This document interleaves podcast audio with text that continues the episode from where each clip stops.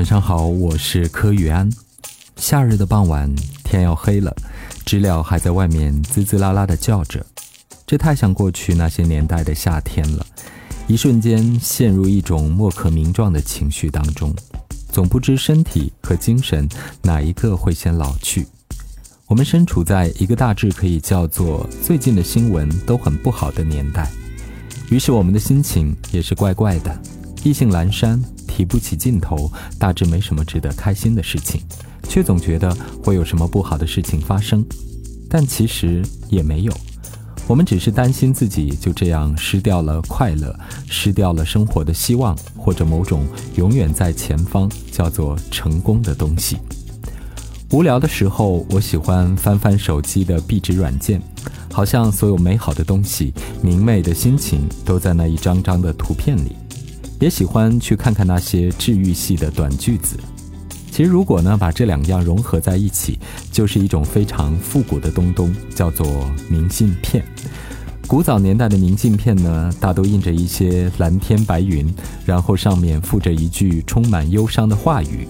你可以说它是小清新、很文艺，也可以说是无病呻吟。但有时呻吟不就是一种放松和治愈吗？可能我们都是内在很紧绷的人，所以不需要再去明白更多的生活道理和人生哲理了。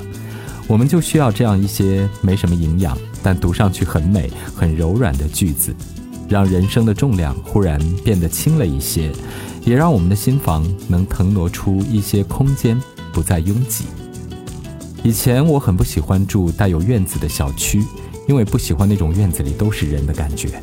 大致独栋的高层楼房最合适。可后来还是搬家了，新的小区花园很不错，可住了一年后，新鲜感就消失了，渐次的无聊起来，还是锁在家里最安全。这应该算是典型而资深的孤独症患者了。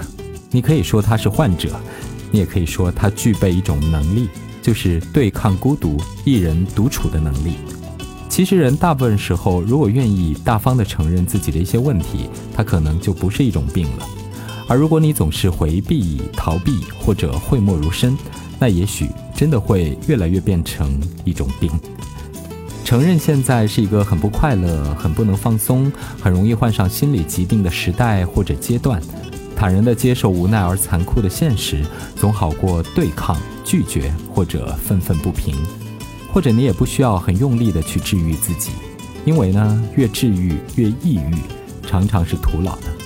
就去接受某一种现实吧。如果你有能力改变，自然就具备了改变的能力。可是如果你觉得自己没有力量，那就安安稳稳的，也是一种力量。